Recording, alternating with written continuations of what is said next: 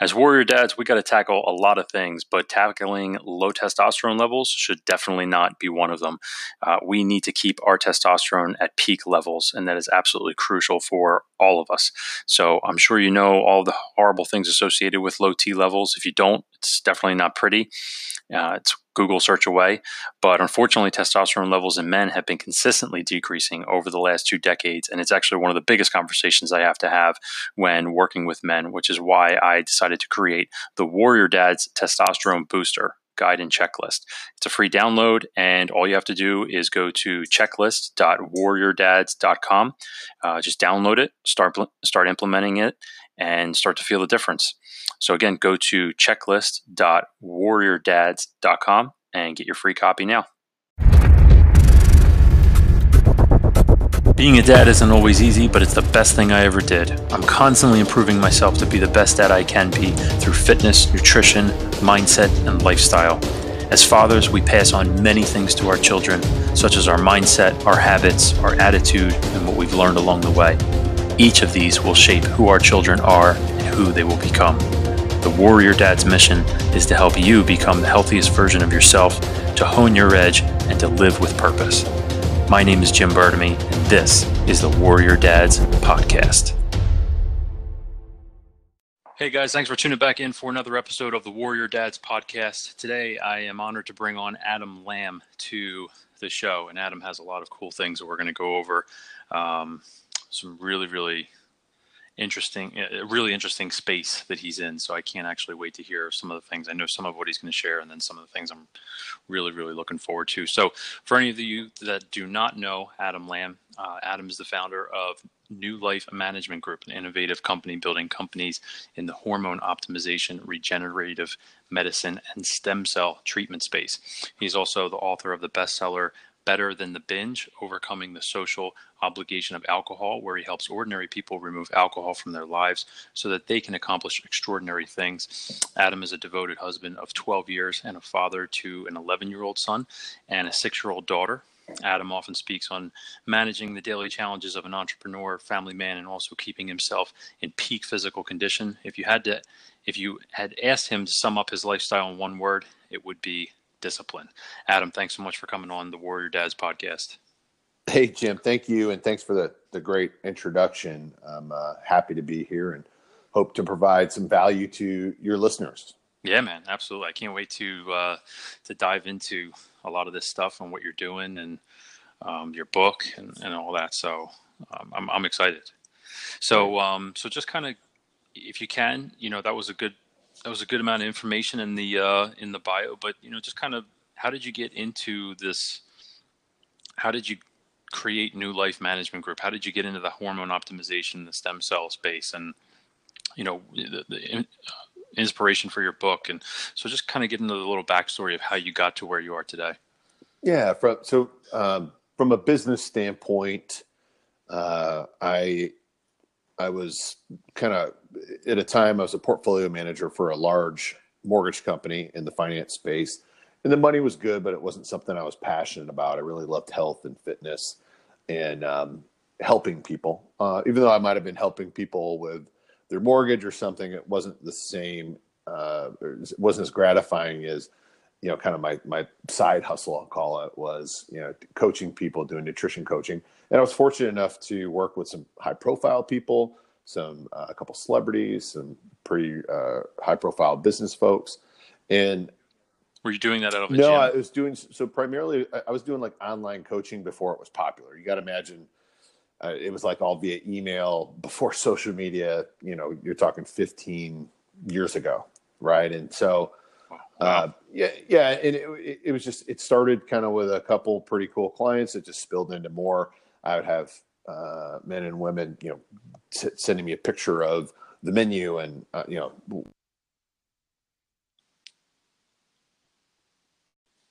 and things like that. So it was it was very interesting. And but what it led me to see is that in this process, I discovered that some of my older clients were not getting the same results and what through research realizing that there was there had hormone deficiencies like as you get older your hormones change and uh, we all know that like it's just part of the aging process and so not only was it very interesting to me, I was only probably 26 at the time. And so for me, I was not really struggling with that. And so what I realized though is there wasn't a lot of physicians out there that knew what they were doing. And some of the ones that knew what they were doing had the bedside manner of like an old Scrooge. So I couldn't send these like high profile, you know, you're talking like I had some clients that were billionaires that I was trying to refer out and they would like call me and say, Adam, don't send me to some quack like that. And I'm like, ooh, I could lose this client of mine because I'm referring them to the wrong person. So I spent a lot of time researching and finding some really, really good physicians that understood it.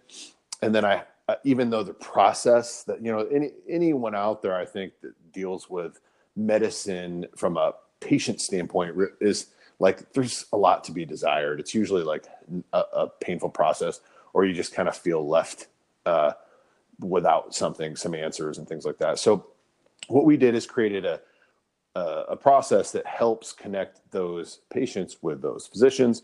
And you know, fast forward, we've created a, a, a business. It's like a management service organization that helps provide that service for physicians. So physicians will either hire a company to come in and say, "Hey, man, help me make a great experience for for the patients." And it's we primarily focus in the hormone replacement therapy space, and uh, now we've moved into the regenerative medicine, kind of like stem cell, uh, you know, recovery, uh, rehabilitation space uh, to do that as well.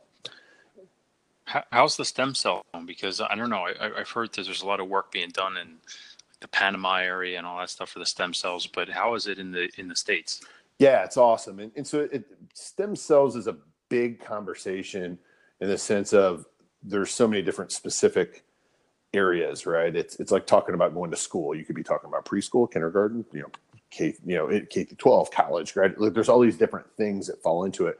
But at mm-hmm. the general consumer view, um, most people don't know anything about it, right? So, but you you obviously know a little bit because you mentioned Panama. So, like uh, Dr. Neil Riordan, um, who I know, I work, we do some stuff with his team um, out of da- out of up here in Dallas, uh, but he's he's got a great facility based out of uh, Panama and what they do in Panama is, is different than what's legally done in the United States. So mm-hmm. in the US, there's different ways to do stem cells. There's where they pull your own stem cells from your fat, which isn't that great. They pull it from your bone marrow, which can hurt, which isn't that great. Um, and then there's also um, harvested umbilical tissue. So when a healthy mom, healthy baby, C-section takes place, there's an opportunity for them to donate uh, or be compensated for the umbilical cord. And there's a the umbilical cord has the largest amount of mesenchymal stem cells of any tissue, anything out there, any anywhere, any, anything. It's the best, and they're healthy and fresh, right? I, I joke with as well as some clients that are like 70 years old and they're thinking about using their own stem cells, which would be like from bone marrow, which really hurts um, or fat, which is the FDA is really, I think, kind of shut down. We've never done it, so I, I, I don't know if the people are still doing it. But the the difference is, is you know, those stem cells have been around for a long time in the body, and they're not as regenerative. The fitness of the cells is what how we call it is not as good as a brand new umbilical cord. And so the umbilical cord is not mm-hmm. embryonic. That's something that I personally am a, a, ethically wouldn't even be okay with um, nor is it the healthiest way to do it. It's it's actually there's a lot of risk with embryonic, which is non-adult stem cells. Once it, an umbilical cord is considered adult because it's a full-term baby uh, that it comes from, hmm. and that's hmm. that's yeah. We actually saved uh, my my son's. We we have. Uh, some things alpha cord i think is the company that we used and uh, or use and we have his stuff like frozen and preserved and stuff like that, just in case he ever. Yeah, we did it. it. for both of my kids uh, as well. And the crazy thing is that, and and I, I, this would be for another conversation, but you could actually use that as well, and you could use anyone's. I mean, th- that that's the cool part about umbilical cord tissue is it doesn't have HLA markers, which are like the blood markers that can. Mm-hmm. You know that, that you could have like a reaction from different blood types, things like that. Um, so you don't you don't have to worry hmm. about those things with umbilical cord tissue. Umbilical cord blood, you do.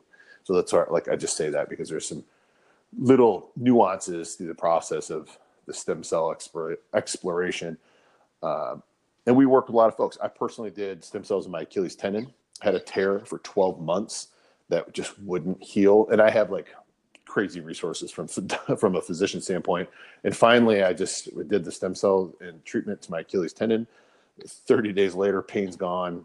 I can jump again. I can drive. And now I'm I'm a few months out from that, and I can make I'm back to running and everything like that. So it's but 12 months of doing all kinds of other pills and ointments and even did some peptide protocols and uh, didn't get what I was looking for. So stem cells are amazing. We've helped tons of people get things, you know, you're talking rotator cuff repairs, all kinds of stuff, you know, knees. I mean, the knee repair is amazing.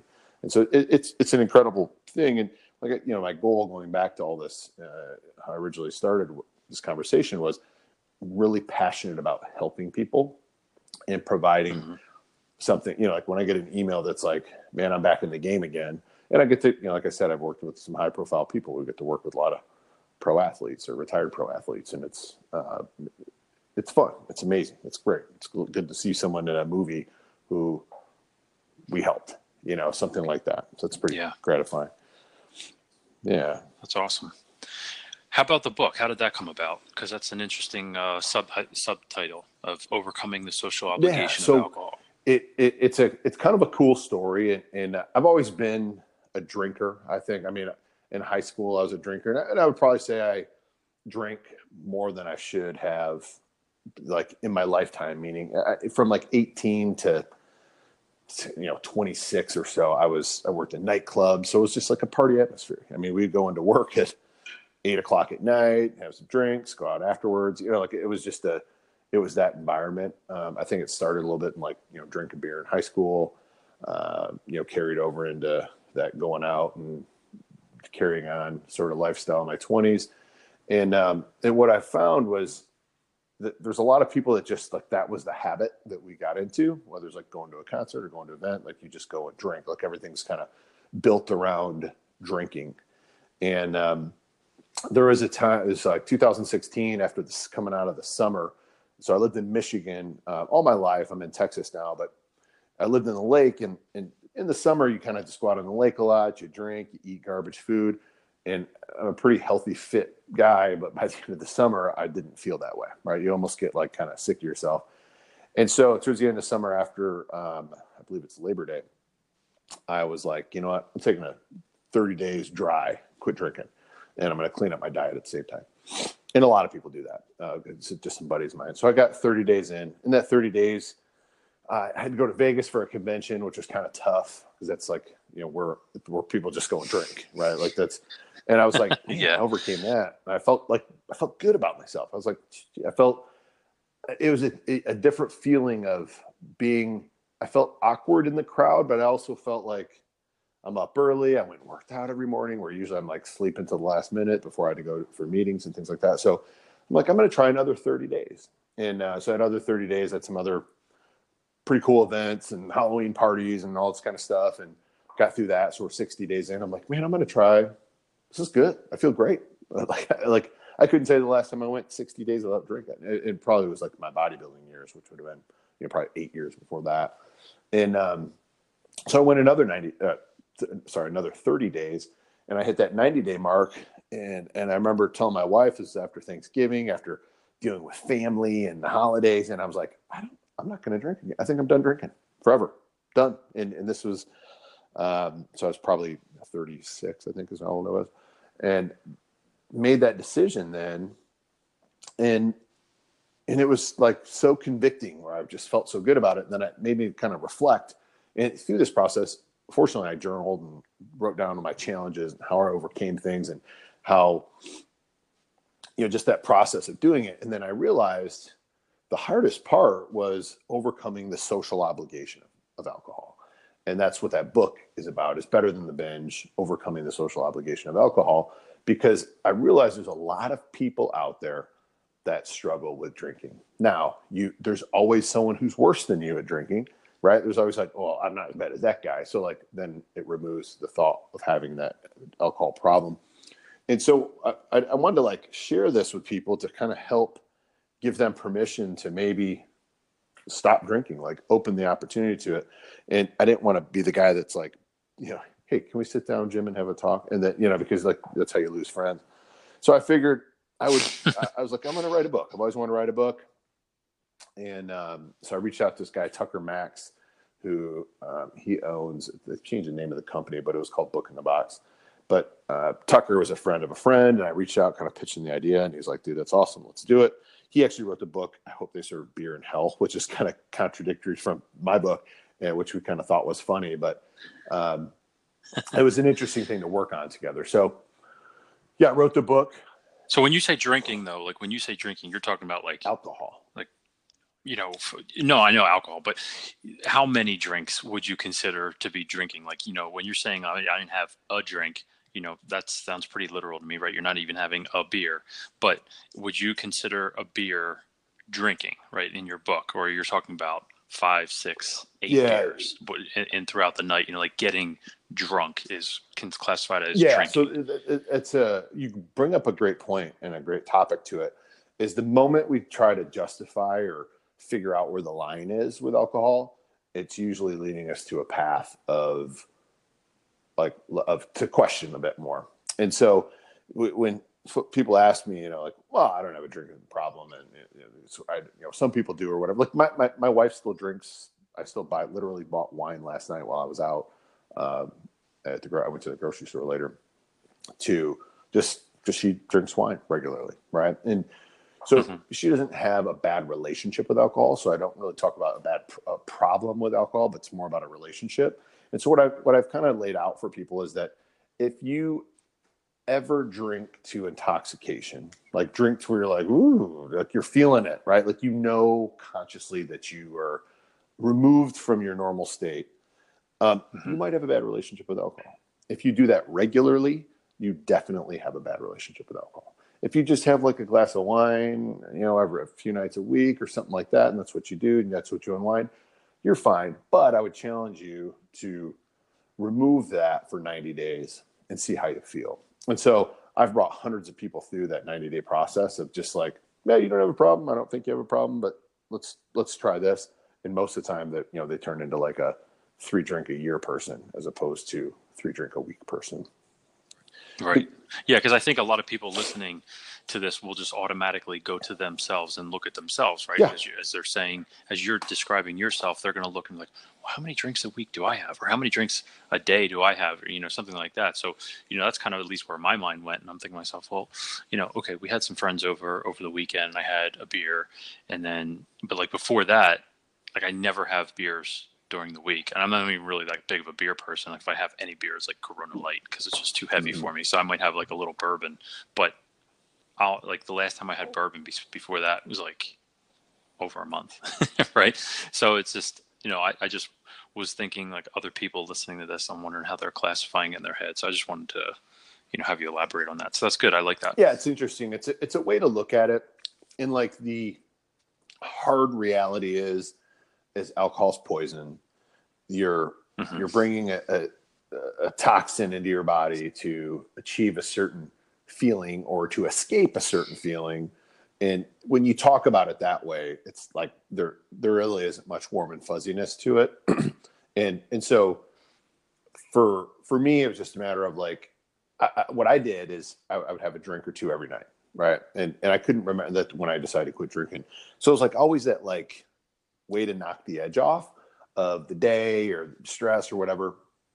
And what I realized is that pulling that away made me have to deal with manage stress a little bit better and differently. Because a lot of people they don't realize how much of a little bit of a crush that alcohol actually is in their life until they remove it. So I'm never someone that preaches it or pushes on it, but I've tried to create an environment that's safe for someone to come up to me and say, "Hey, man, tell me a little bit about your book and, and you know, how long you quit drinking and, and those kind of things, and tell me about the process. And then I, I just share with them, you know, and help walk them through what that might look like. And then uh, sometimes I've seen people just, the goal is to change the relationship with alcohol, uh, to notice it's not like just look at it a little differently as opposed to like you don't you yeah. don't have to drink. You know, you can. I yeah. do tons of fun stuff. I go to concerts. I go to sporting events. I travel.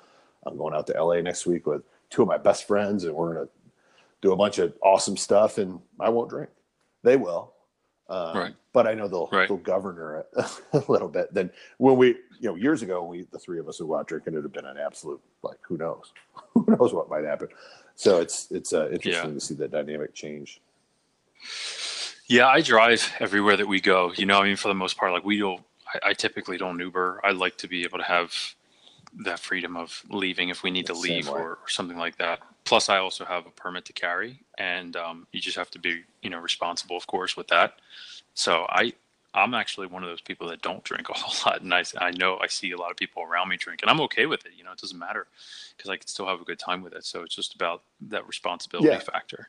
But I'm, but I'm curious of your thoughts um, before we move on to the next part of what I wanted to talk about. This just kind of brought brought it up in my head is that one of the things that my parents used to do with me, which I think, and it might just be because of my personality too, and I, a lot of people have told me this, and I just felt, you know, to be true, that I've always been a little bit more mature, even at a younger age, 13, 14. Um, but one of the things my parents did with me, when you mentioned the wine, was that they would give me, you know, some sips of wine if I wanted it at the dinner table. They weren't like, hey, here, here, have a drink, you know, but if I wanted it or if I was curious, they'd they'd kind of feed that curiosity a little bit, but then I'd understand that it's not something to be abused, you know, because then I would see people abusing it, like, you know, because I grew up in the city and you just see people have one too few many drinks at block parties or whatever it is. And you're like, oh, okay, that's mm-hmm. what it looks like. And so um, I never really associated with something great or something to aspire to do. So I never was one of those people to get drunk in high school and go to the, the parties in the woods and the kegs and all that kind of stuff. It just didn't really appeal to me so we've done that with my son too is like you know if he wants to try a little sip or you know something like that he's had wine he's actually tried bourbon with me and um, he's just had like little sips here and there. He's like it's so funny because he'll like slap his lips together and like taste it when you know like he's like oh okay that's all right that's pretty good you know or you know give you like his tasting notes almost. So i'm just curious kind of now that you have you know completely cut it out I always felt like that took the curiosity away from me and never really wanted to experiment too too much and, and go too overboard with it. So I didn't know if that was just maybe a coincidence uh, with my personality, or maybe um, if you if you've ever had that conversation with your kids or given them just a little bit if they want. I mean, I know that's. I mean, my son's seven, but you have some. You know, you're. Ever thought about that or had that conversation? Or what are your What are your thoughts on that? Yeah, so you bring up a great topic, and I think you are on the right path with, you know. And also, I should say I don't have an addictive personality. I, you know, so for anybody listening to this, I don't I don't resonate with addiction because I don't really technically think that there's anything I've been addicted to, or that I could say that I've been addicted. Like right. my son's hugs or something like that. You know what I mean? so, um, but but there's nothing I felt like I could need be a certain way or achieve a certain goal or something like that. Yeah, so I think you bring up a great point, and I think too often as parents, so since I'm going to tie into the parenting piece and kind of we'll wrap up the alcohol side, is so my dad had a, a major alcohol problem. It was literally drink himself to death. Um, it was he chose basically alcohol over his family, which led to my uh, parents getting divorced at a young age for for me and my brother. And I think that the taboo of alcohol, it's like you would think I would have looked at it and be like, man, alcohol, alcohol was the worst thing that ever happened in my life.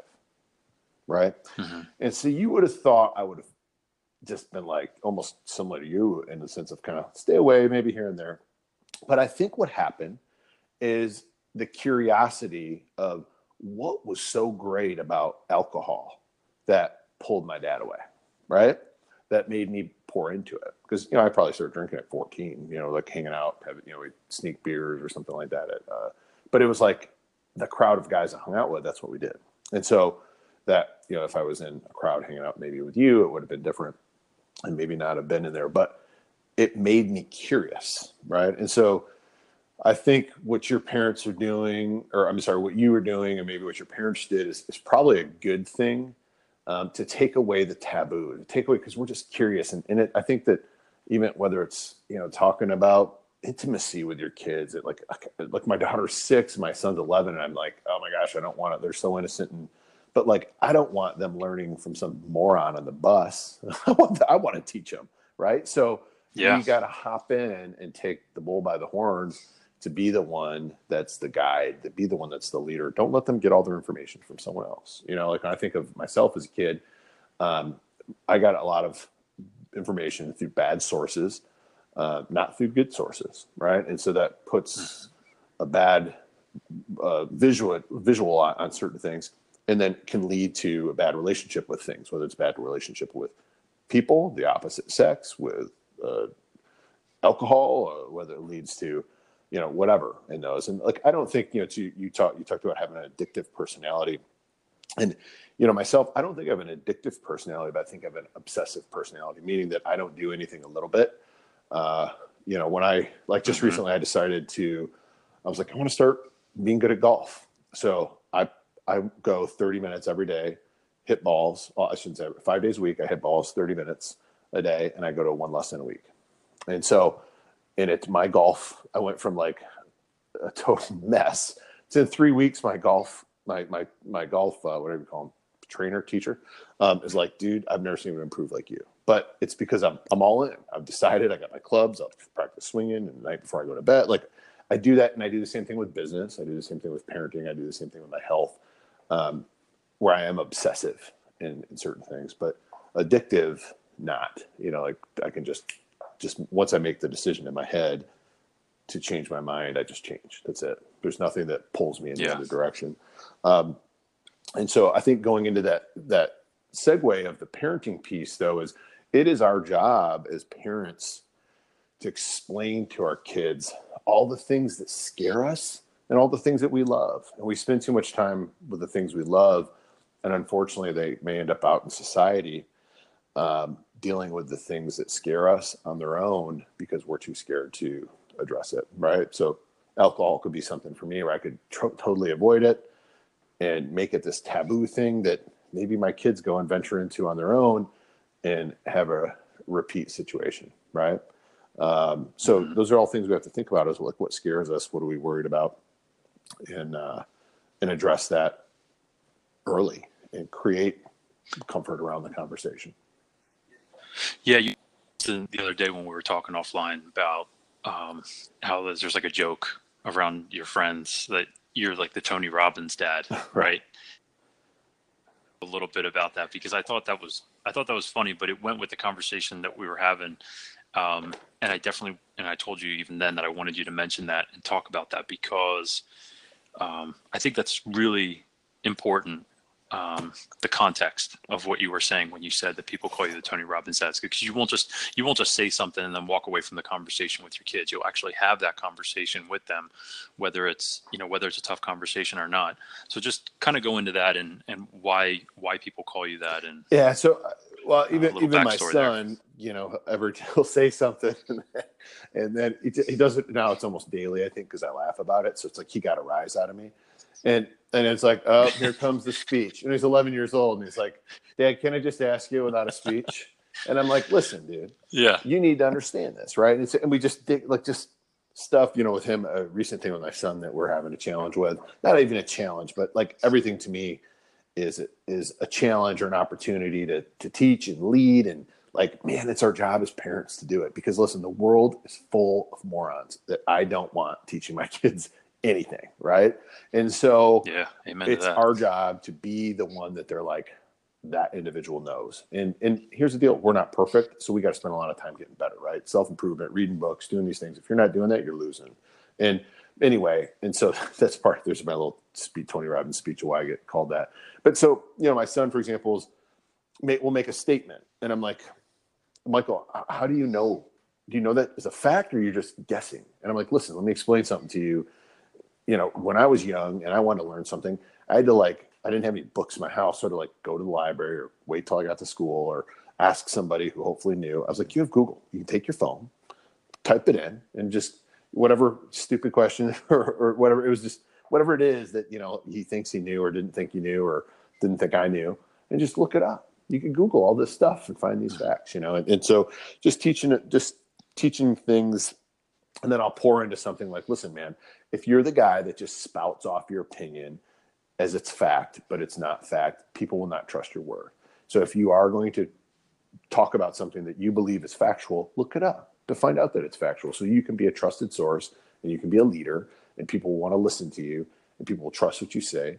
Or every time you speak, people aren't going to listen. They're going to roll their eyes. Like, is it important to you that people trust in you and want to, yeah, yeah, okay, well, let me show you how to do that. You know, so I, I try to take them down a path. And that's just one example of, you know, it's, it's real like leadership is super important to me uh, because I think there's, you're either you lead or you follow. And, and it's okay in all different times in life to where you are under leadership as well, but being able to, to lead with your decision making um, and, and, and have a thought process and, and things like that is, is super important.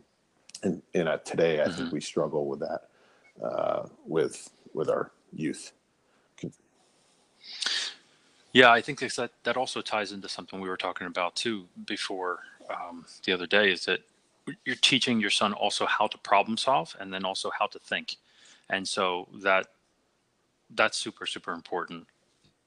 You're saying question or you're unsure about something, go find you have you know you showed him the resources or you told him at least one good resource that you know should be able to solve any of his uh, problems or answer any of his questions um, if he can't come to you? And then boom there you go. So now he's like all right i can use that again and i can use that again and again.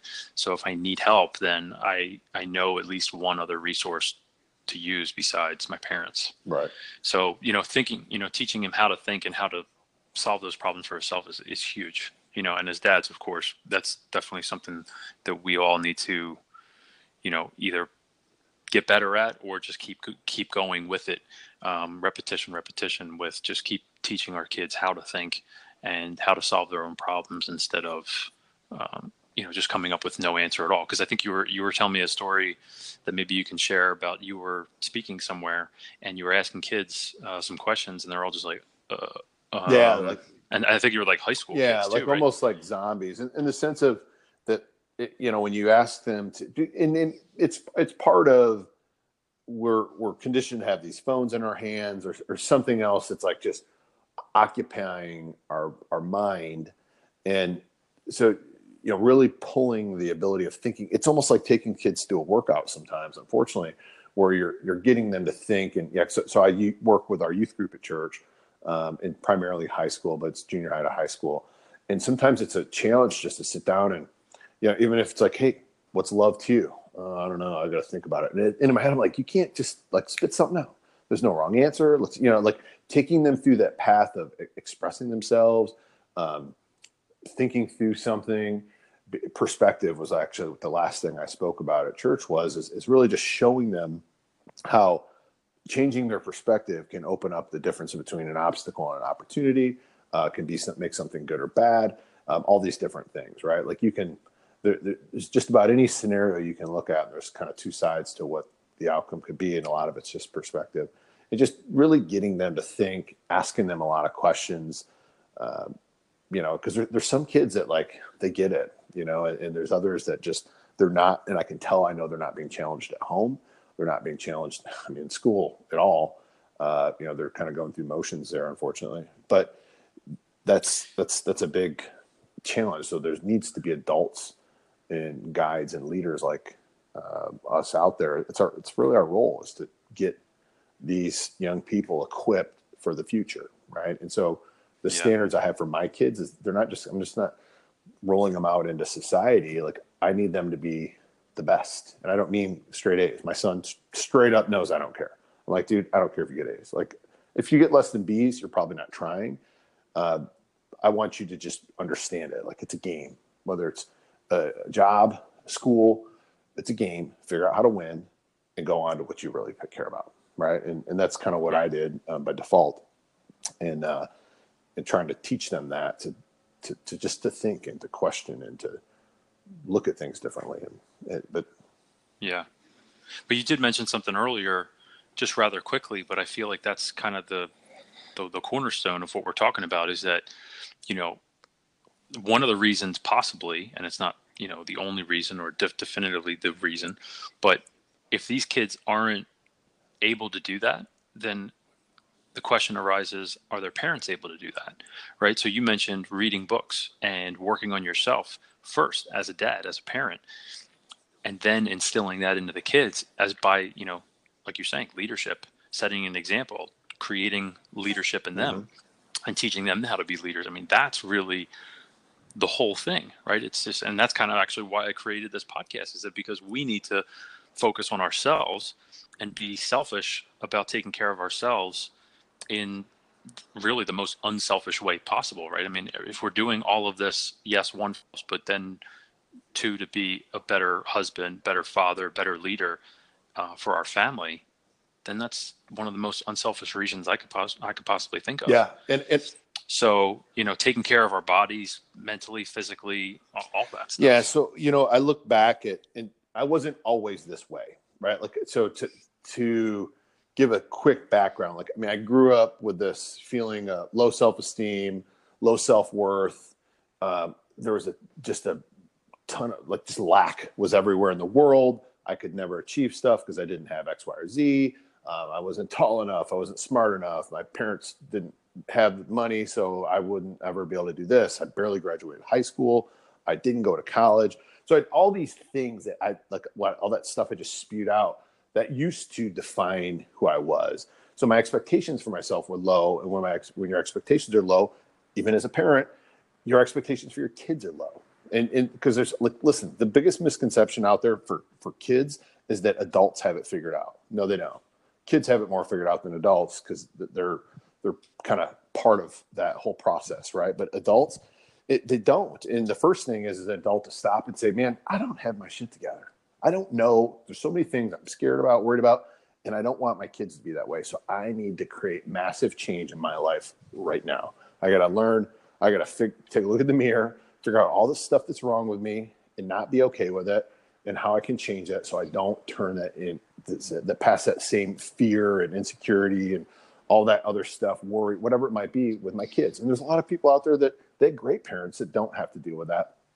And the good folks like that um, are empathetic to the ones that maybe didn't, and they can be good role models for those kids, right? So I'm exposed to a lot of kids that may not have parents that have their stuff together. And look, I'm a work in progress, right? I'm the the the more I the the more successful I become, the more knowledgeable I become, the more I realize how much I have to go, right? How much more I need to learn, and as opposed to like thinking like I got it all figured out, I don't by any means. And, and I think the smartest people figure out that they don't have it all figured out either.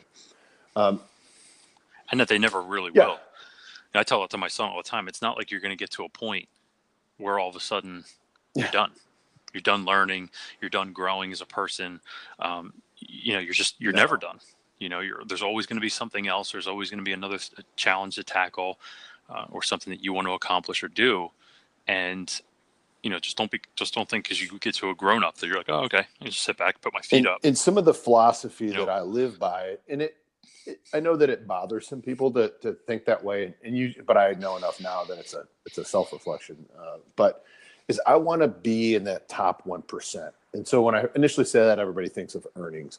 Sure, that's part of it. That that'd be great. But the other part is I want to be the top one percent of husbands out there. I want to be the top one percent of fathers out there. I want to be in the top one percent of health and fitness. Right. I want to be in the top one percent of uh, in leadership. I want to be in the top 1% of in faith as a follower of Jesus. Like all of those things are so important to me. And I don't want to just like go through life. I want to be really intentional in my life on all those places and being really intentional as a parent. It's a lot of work. You know, like there's just, there's like yesterday, for example, my daughter at a soccer practice, I had things I could do, but I was like, you know what? I'm just going to go to her practice because I want her to see dad's there, dad cares.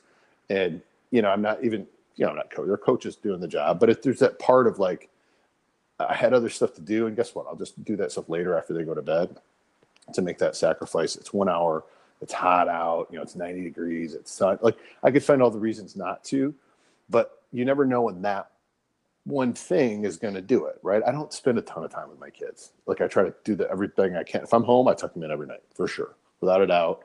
That's part of the deal. Um, every morning, you know, there's say uh, goodbye, give them a kiss, tell them have a great day, and all that kind of stuff. But like, sitting on your on the couch with your kids for three hours and watching TV is not being a good parent. It's actually a ter- it's a terrible parent. Mm-hmm. Um, I'd rather spend 15 minutes being really intentional on something to help them see the world better or to make them feel better about themselves or like you know whatever it is and, and those kind of mm-hmm. things whether it's you know my son plays soccer five days a week a lot of parents are like oh that's so much.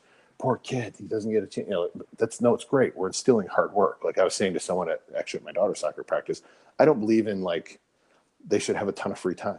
Because the people that have a ton of free time in life usually aren't aren't that happy or find trouble. And i think that you know like just we exercise like we work hard. Like when my a couple weeks ago my son had soccer off because it was raining and he was like oh I get to play video games. I said no dude go put your your jiu-jitsu gi on. We're going to jiu-jitsu because it's been a couple weeks since we were able to go there due to to conflicts mm. conflicting uh, schedules.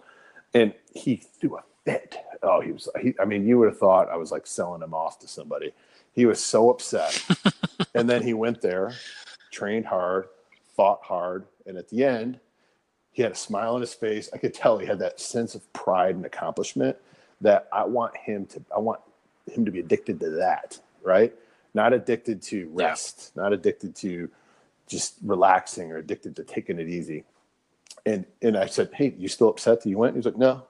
And and there was this, it was a great father coaching moment for me because I was like, "Listen, man, I promise you, all the great things in life are going to look tough. They're going to be intimidating. They're going to be things we don't want to do. But on the backside of it, it feels great. And the harder, you know, it's like the the higher the mountain is, the better when you get to the top.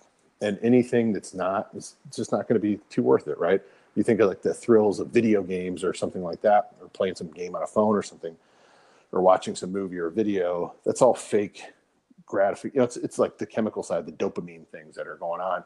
It's it's fake and we want to not let our kids get too much of that. We want to get our kids kind of excited about accomplishment real accomplishment not the not the participation yeah. trophies. My son doesn't even care about that. He's like, the, he won't even take it. He won't stay around for it. Yeah, I always ask my son, you know, do, is whatever you're doing getting you better, smarter, stronger, or faster?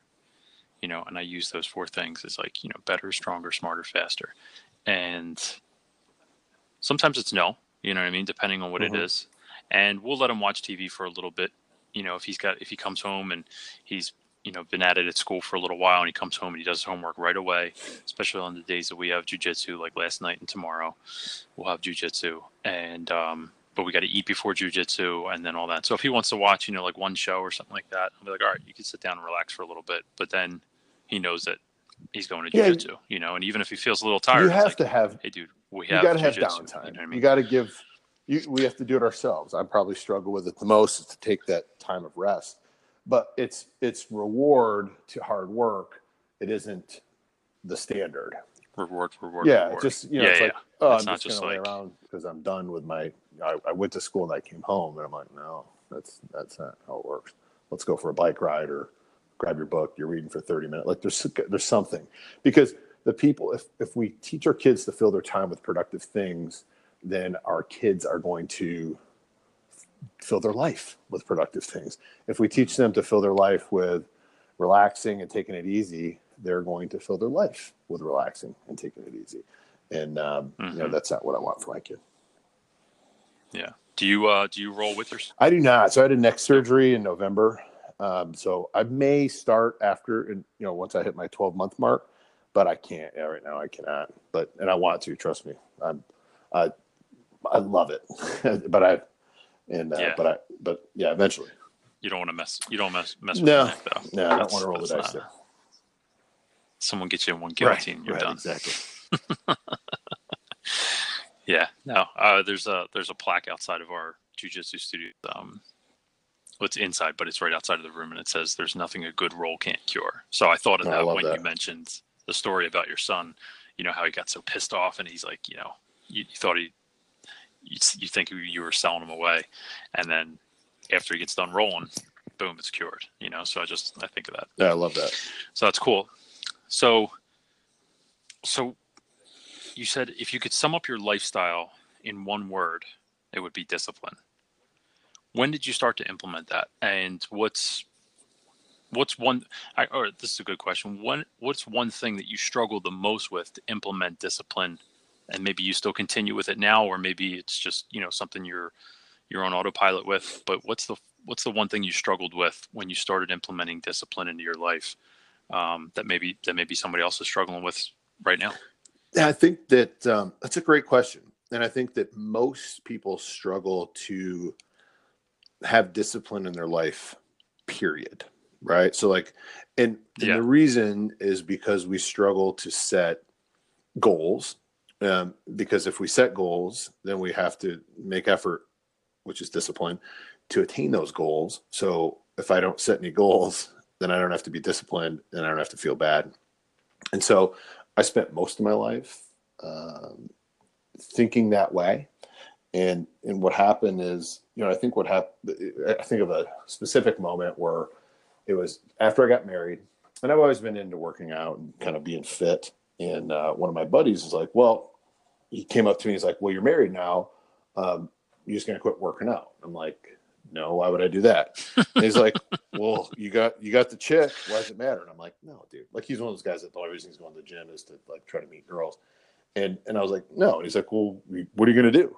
And I was like, "Well, maybe I'll do bodybuilding." And he's like, "You're not gonna do that." and I'm like, and that and that's really when I think of like some of the silly things that have motivated me in my life.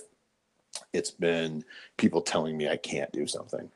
Uh, my like the number one way to get me to you know it's and it's kind of like that stubborn ignorant mindset but the number one thing you can do to get me to do something is tell me i can't do it and so right i was like yeah i'm going to do one and my buddy rob and i kind of tell the story because it's funny he always tries to take credit for some of these things but uh, so I, I, was like, I'm going to learn bodybuilding. So I tried to find a coach and all these kind of things and realized that, and, and that was the first time in my life I'd ever been disciplined, meaning like, here's the food I eat.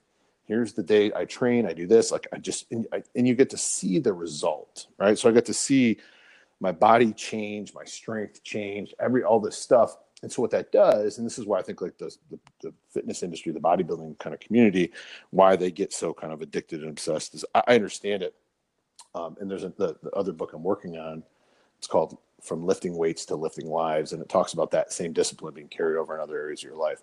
Because you'll meet people in the fitness or bodybuilding community that like they can take their bodies to crazy levels that like you couldn't even the discipline is nuts, but their life everywhere else is a mess. They can't have a relationship, they can't hold a job, they're terrible parents. Like, and, it, and it's like not all of them. I'm just saying, like you see it where you're like, oh my gosh, if you could just apply these principles to your life, you could do anything, right? And so that's where I first got the taste of discipline, and I realized that when I structured and I have goals and I lay these things out and I achieve them, it feels better than anything in the world right? And so that would be when I think the discipline really kicked in um, for me.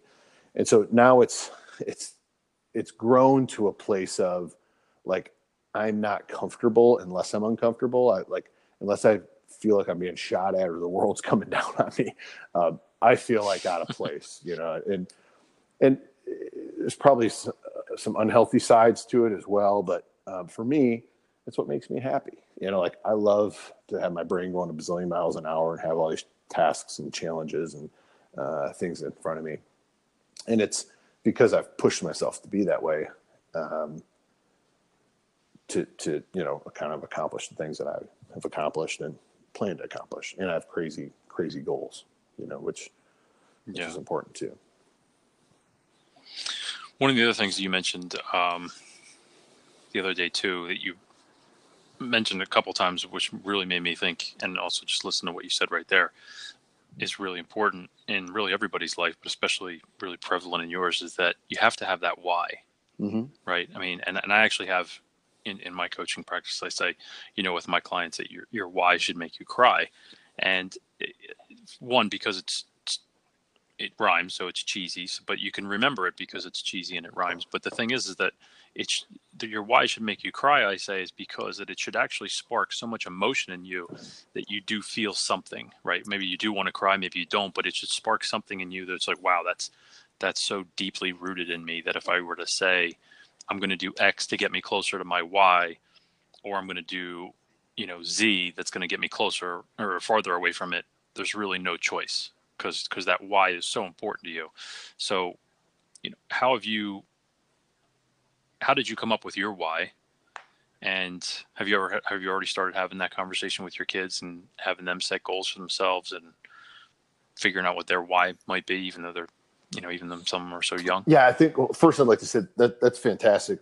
Uh, a good saying of your why should make you cry because when you say it, I, I, I think of the my why, and it it does make me want to cry. It does bring tears to my eyes. It, it does make me emotional, and and I think, and we'll probably hit on this a little bit later, but you know, my why is to help as many people as possible, and and when you really truly are trying to help as many people as possible, just regardless of what it is, whether I help someone uh, quit drinking, whether I help somebody uh, you know find themselves again after you know imbalances in their hormones or help somebody who find you know got back to being able to go uh, do a marathon again and they're out for years because their knee was bad or something like those kind of things from a business standpoint like those whys that that still makes me really really happy. Um, but to change lives is is to me like the most amazing thing and, and i talk about it a little bit with with my kids. Um, my daughter not as much you know i mean we just have these kind of little mini lessons i think. But mm-hmm. working on i think as adults if we if our why doesn't make us cry we got to hurry up and figure that out. Because if if we don't if we're not real passionate about something like that we're going to not be very passionate about anything else. And we need to have you have to have that passion. And, um, and too often i think our pat we're we're too uh, we're passionate about um, being safe, being comfortable, um, being unchallenged. Um, I was reading something recently and it was talking about the climber, the camper, and then there was a third one I don't remember, um, which is uh, you can it, it's lower than the camper, which is like the person that doesn't even try. And it was really interesting to me. I think it was, it was talking about a adversity quotient, uh, meaning like where you're you're kind of are from a risk standpoint. And, and I consider myself a climber, um, not a camper. And then there's whatever the other one was was like someone that not, doesn't even try to do it. And I think that when you when your when your why will make you cry, you'll climb, right? You might you might take mm-hmm. some oh, time oh, yeah. to camp because you because like you have to. You got to rest and restore and enjoy um, things, but you want to get back or figure out the game plan. Yeah. Right. That could be also like, you know, gathering information, all that yeah. kind of stuff and setting a plan. But I'm not happy unless I'm climbing, or at least I'm mapping out the the ascent, right? And so, and right. then there's other people that are just like the thought of that buries them, and and it, it's sad for me. And so like that's also a place like if I can help someone find their why, um, which that's what I'm really trying to do with the youth that I work with is help them find their purpose and, and help them kind of find out what God has in store for them, so to speak, and and um, that's their why. Because if you can help them find their why now, through great questions um, and being able to understand how to ask those like you know what do you want to be when you grow up? That's a ridiculous question. Like but asking like what makes you happy? What are the things that really excite you and, and say what kind of music where do you where you know there's some questions i ask like where if you could go anywhere in the world where would it be to visit right and it's crazy like either some of the small but i mean you know i'm not one to judge but just some small things or some of the things like how hard it is for them to comprehend that and I'll take them on a path. Okay, you want to go to Thailand? Great. What do you want to do there? What do you want to explore? And, and the, the, what I'm trying to do for them is when you take a goal or a dream and you make it real and you map it out to where you're like, that's A, that's B, that's C, that's D, you can actually you can get to Z. But if you're just like ah, Z, but it's just a fantasy, it's just a dream, it's not real. And I think the thing, same thing goes to our why. When we think about our purpose and our mission of what we want to see um, whether it's in our children or our, our, work life, our personal life, our marriage, um, and really map out like what do I got to do to do that, and who do I have to become to be to be that, and those kind of things. Um, it allows us to to accomplish that and really taste the uh, kind of the, the, fruit of life um, from being intentional in that in that purpose. Yeah, I love that. Anything you want to leave with before we uh, get into our final questions? No, I don't think so. I think that um, anyone listening is probably drinking the Kool Aid of wanting to be a, a, warrior a warrior dad, and, and that's amazing. And I applaud all the dads out there that are being intentional with their with their kids. Uh, they're taking the time to listen to uh, podcasts like this. They're taking notes. They're working on their their lives uh, to be better individuals, so that they can be better parents and, and set good examples for their uh, children. Because society needs us to do our job so that we can bring great people into the world. Yeah, I love that. And also let everybody know where they can find out more about you, the book, um, the work that you're doing, all that good stuff. If you're on social media, um, please let people know where they can find you on social media as well. Yeah, you can. Uh, I'm on Instagram at Adam Lamb 33. Uh, my book's on Amazon, better than the. If uh, anyone has questions on their health and hormones or anything like that, anywhere in the country we work, it's adam at renewliferx.com. So you can work anywhere, no matter where they're at. In the country, yeah, as long as you're in the yeah, US. Yeah, in the country. Yep. Yeah, we have yep. okay. Uh, physicians and somebody nationwide. That's awesome. Yeah. Okay, so better than the binge.com and then Adam Lamb 33, correct? L A M B, just just regular Lamb, yes. right? Awesome. Okay, you ready for the 10 questions? I am. Let's go. All right, so as we end every episode with 10 questions inspired by James Lipton and Bernard Pivot. And uh, here we go. So, number one, who is your hero? Billy Graham. What excites you? Opportunity. What turns you off? Negativity. What is your favorite sound? My kids laughing. what is your least favorite sound? My kids crying. Favorite quote or saying? If God is for me, who can be against me? Nice. Or what should a dad be? A strategic guide.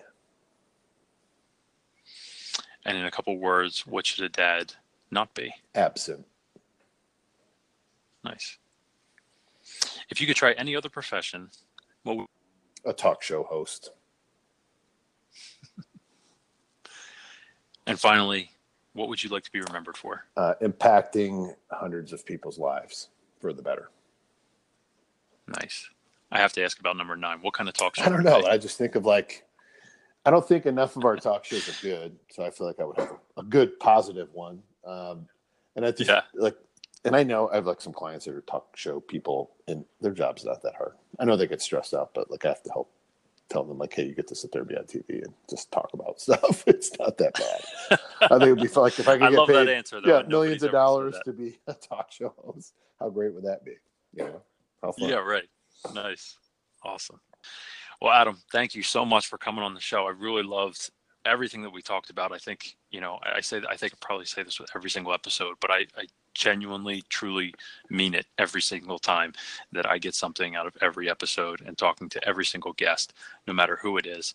Um, and I know people are, are going to take away so many nuggets with this and hopefully take action and implement at least just one thing that you mentioned uh, on this episode. So I really, really appreciate your time. Awesome. Well, thank you so much. I appreciate it. It was great being on your uh, podcast, and I, I, I, learned a lot as well. And thank you for for what you're doing. Absolutely. Have a good one. All right. Thank you. Take care. Bye. You too. Bye. Hey guys, thanks for tuning into this episode of the Warrior Dads podcast. If you like this podcast and want to support it, please subscribe, leave comments and share it with someone you think would benefit from listening as well. Thanks again, and keep on being a warrior dad.